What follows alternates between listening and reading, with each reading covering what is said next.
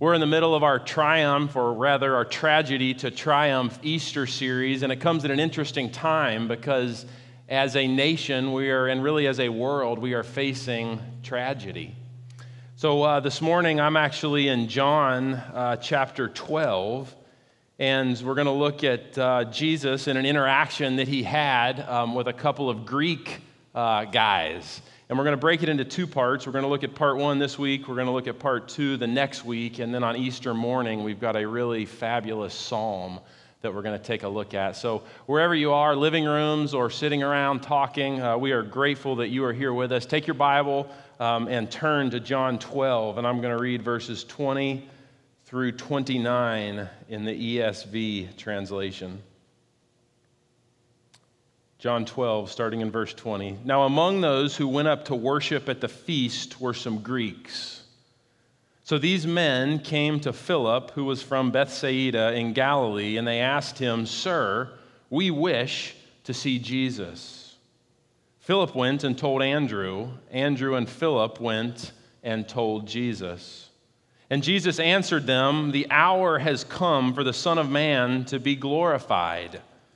Very truly, I say to you, unless a grain of wheat falls to the earth and dies, it remains alone. But if it dies, it bears much fruit. Whoever loses his life, whoever loves his life loses it, and whoever hates his life in this world will keep it for eternal life. If anyone serves me, he must follow me, and where I am, there will my servant be also. If anyone serves me, the Father will honor him. Next verse is really interesting. Jesus says, Now my soul is troubled. And what shall I say? Father, save me from this hour. But for this purpose I have come to this hour. Father, glorify your name. Then a voice from heaven said, I have glorified it, and I will glorify it again. The crowd stood there and heard it, and said that it thundered. Others said, An angel has spoken to him. Let's pray.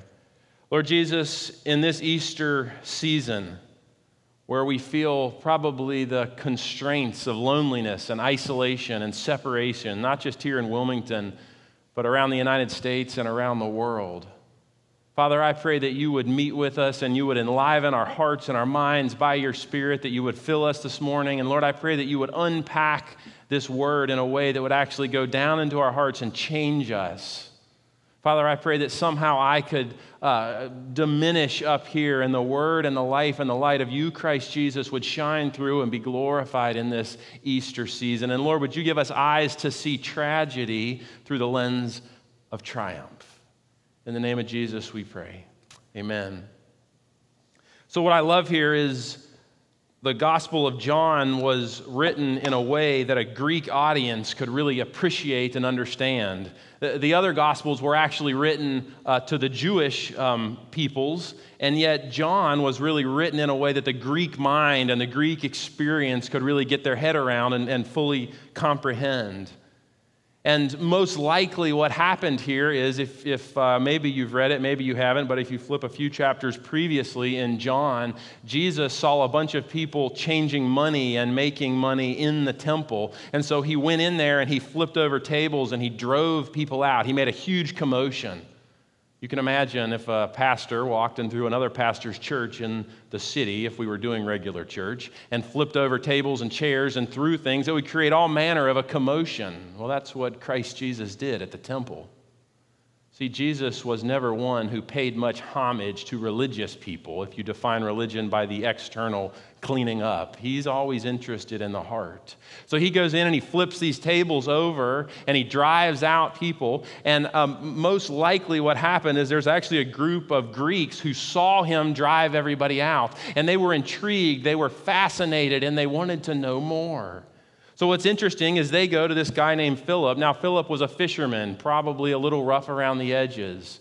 He lived on the northern part of the Sea of Galilee, and he would have spoken Greek based on where he lived. And so these Greeks felt very comfortable with Philip, so they went to him and said, Philip, we want to see Jesus. And Philip didn't know what to do, so he went and grabbed Andrew. And I love Andrew here because Andrew knows his Jesus and he knows beyond a shadow of a doubt that his Jesus will never turn away a seeking heart.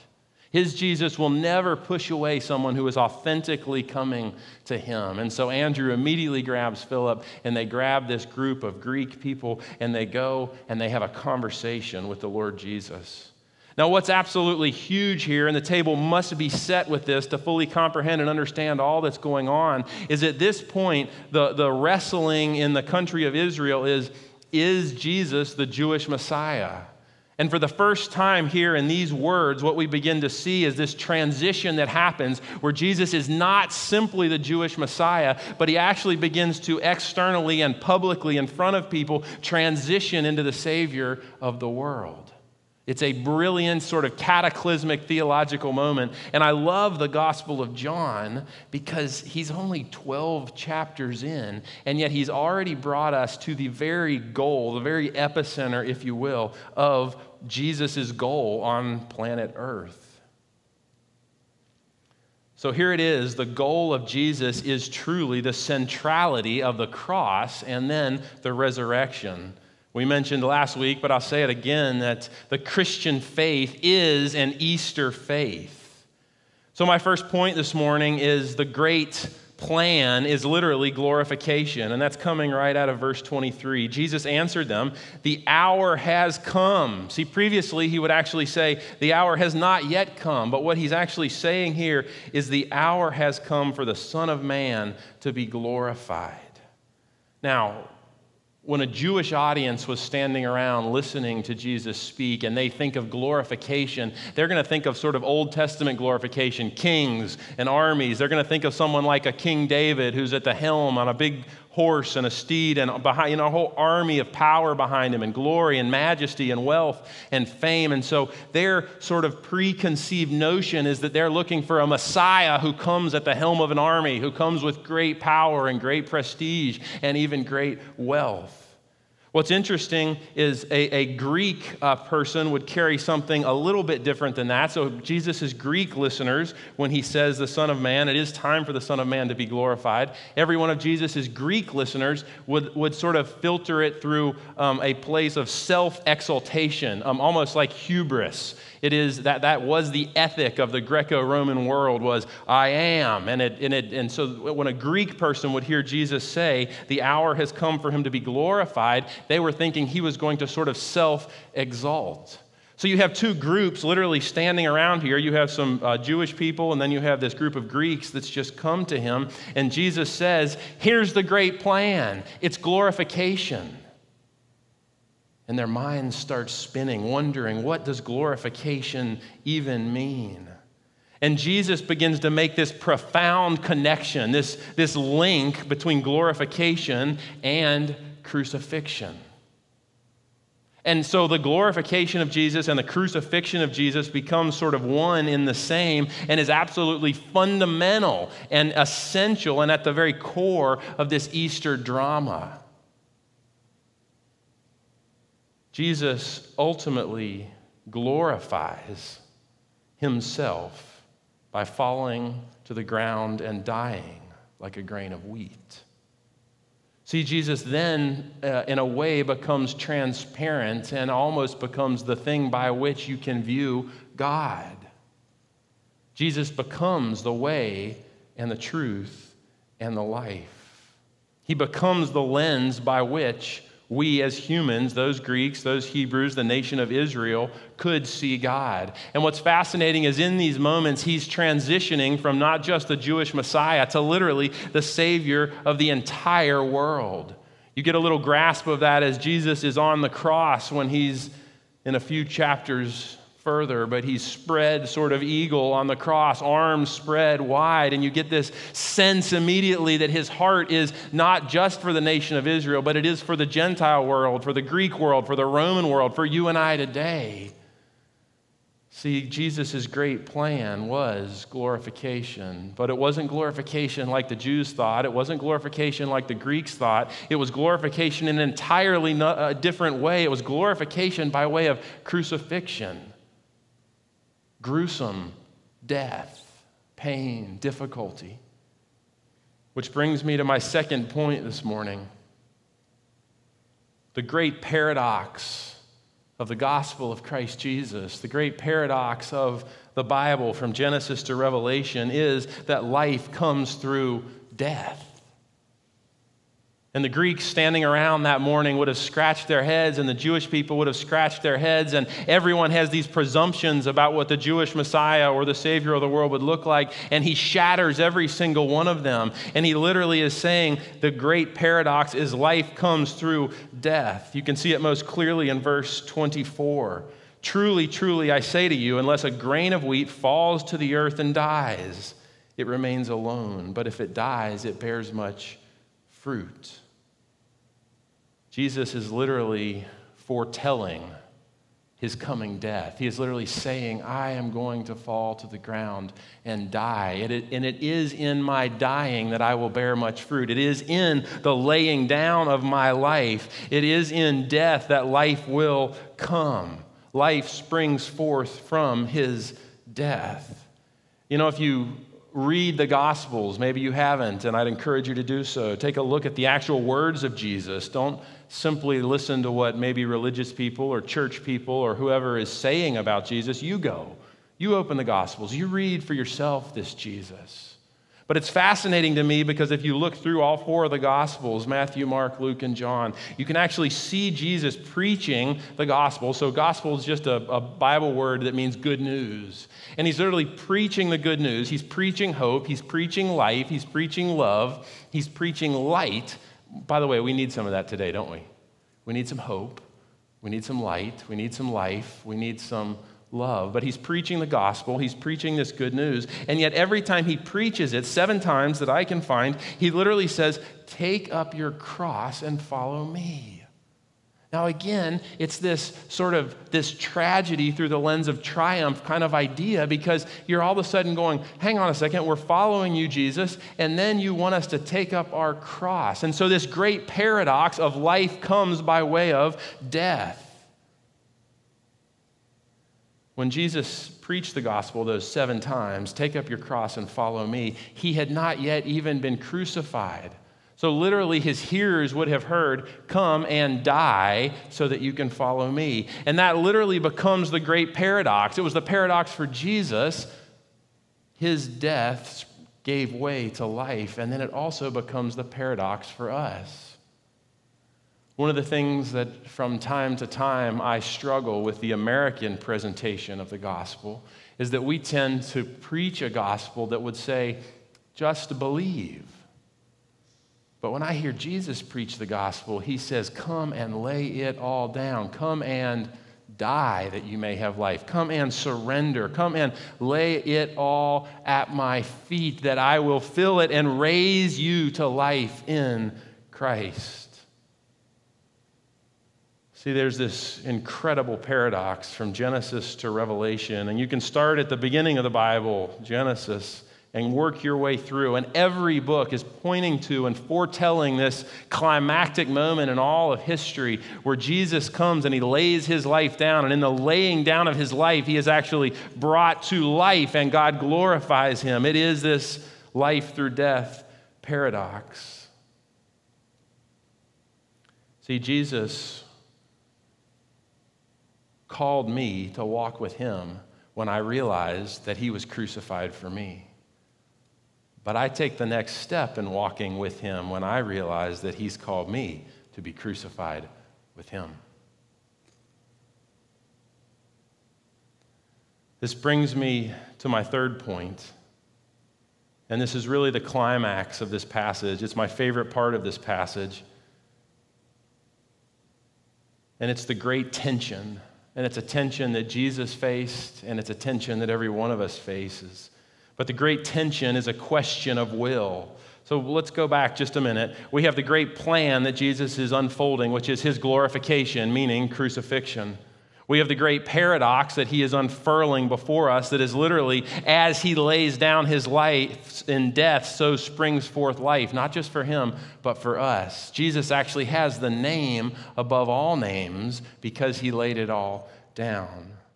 But what we see here then is the great tension, which is a question of will. So look uh, at verse 27 and 28. And I, I this is um, probably my favorite part of this passage because we tend to think Jesus as um, like so perfect that he wasn't tempted, that he wasn't human, that he didn't have like normal flesh and blood and the desires of a 33 year old man. And he did. And that's what we actually get to see right here in verse 27. He literally says, Now my soul is troubled. He's literally saying, I am troubled. I am uh, broken. I am, um, I am grieved. I am in pain.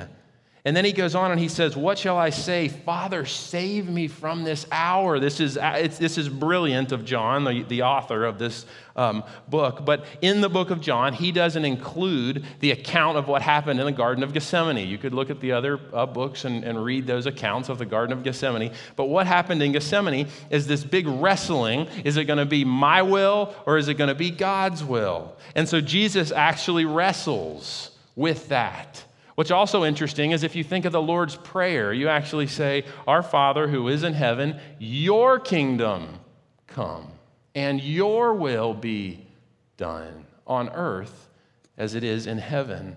But what we see in Gethsemane, and literally what we see right here when he says, My soul is troubled, is Jesus enters this great tension, and there's a question of will. Is it going to be Jesus' will, sort of? He's having a moment, I think, of uh, where he's daunted, and even his physical body is raising up, and he's going, I don't want to go and die on the cross. I don't want to fall to the ground and die like the kernel of wheat. And literally, his flesh and blood needs to be strengthened. He's crying out. See this very same thing in the Garden of Gethsemane. And I love that the gospel writers didn't spare us from the authentic reality that Jesus faced the choice.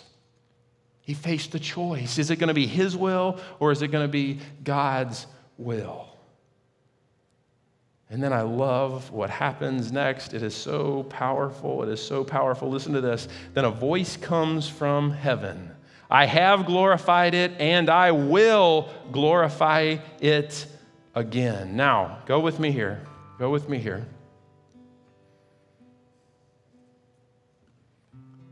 Jesus is at this point of personal decision. He is literally at a crossroads. He is uh, facing Am I going to fully obey and, and, and go uh, the will of God to Jerusalem, to the cross, to the hill called Golgotha? Am I going to die? Am I going to pay the penalty? Or am I going to go my own way, go my own desire?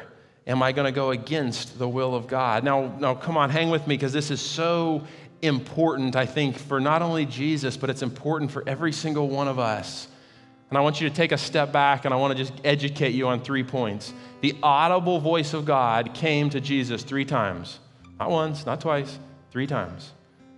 And what's fascinating to me is if you look at the trajectory in the life of Jesus, it's that the audible voice would actually come when Jesus was at a massive crossroads.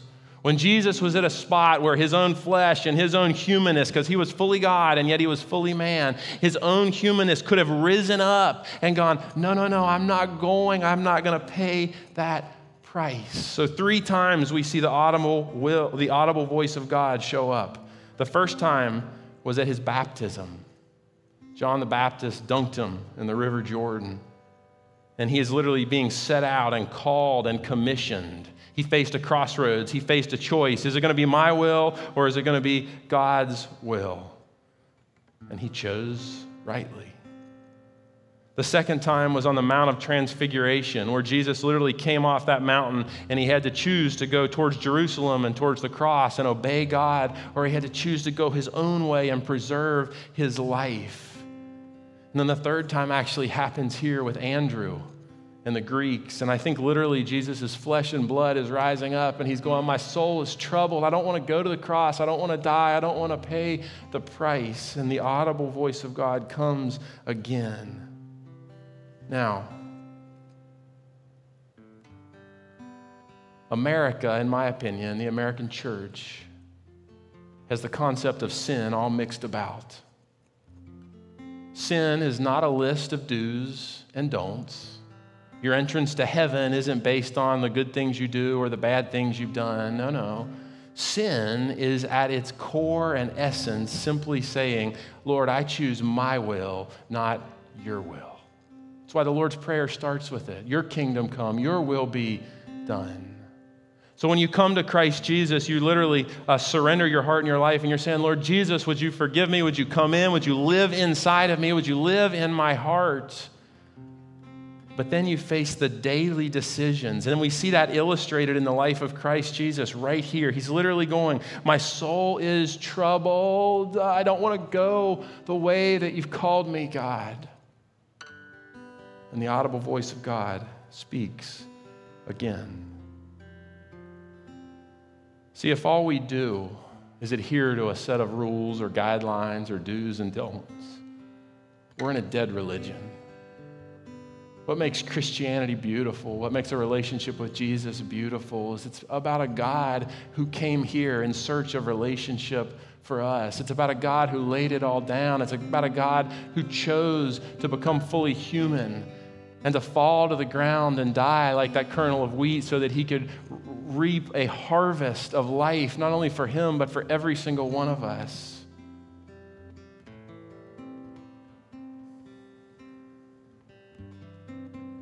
What made Jesus sinless? What made Jesus different than everyone who ever has been or will be is that at every critical juncture, he chose God's will not His will. I don't know about you, but I find myself often, I'm a pastor, I'm a professional Christian. And yet I find myself often arguing and disagreeing with the will of God. And I think that I would want every one of us in every place, everywhere that's tuned in to this, to actually look deep into these words right here Jesus didn't ignore the fact that he was troubled. He didn't ignore the fact that he disagreed. He brought it and, in some ways, confessed it, and the Lord spoke to him. And I think we ought to make note that what God did for Jesus in this situation, He is committed to doing for every man, for every woman, for every child, for every person that will come to Him in true surrender. Our God is not a silent God. Our God is a good God, a good Father who loves you and will meet you. Our God is a God who speaks. And in the moments where you find life too hard to bear, something in your marriage, something with your health, if you're a single person and you're alone, if you're facing the death of a loved one, if fear and anxiety has consumed you because of this virus that's on our shores, in those moments, God does not leave us in the loneliness and weakness of our frail humanity. No, no, no, no, no. If we listen to Him, if we incline our ears to Him and the ears of our heart to Him, we will hear Him speak. Our trouble, if you write anything down today, write this down. Our trouble is not that God does not speak. Rather, our trouble is that we choose not to listen. Now, listen to me. Jesus came here with a great plan for glorification, which was crucifixion. Contrary to what everyone saw, that was the path to glorification.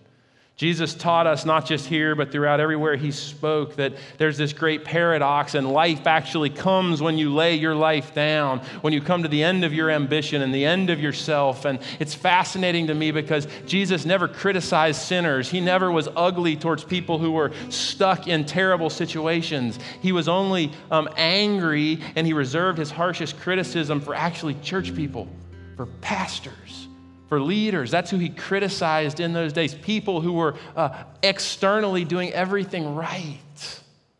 And so we live in this day and age where Jesus still teaches that the ultimate life, not only on planet Earth, but in eternity, comes through us laying it down in death, in surrender.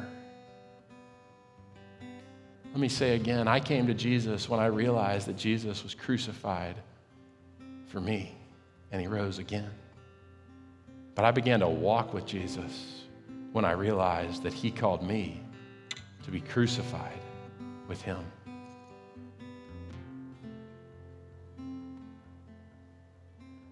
God has spoken, dear church.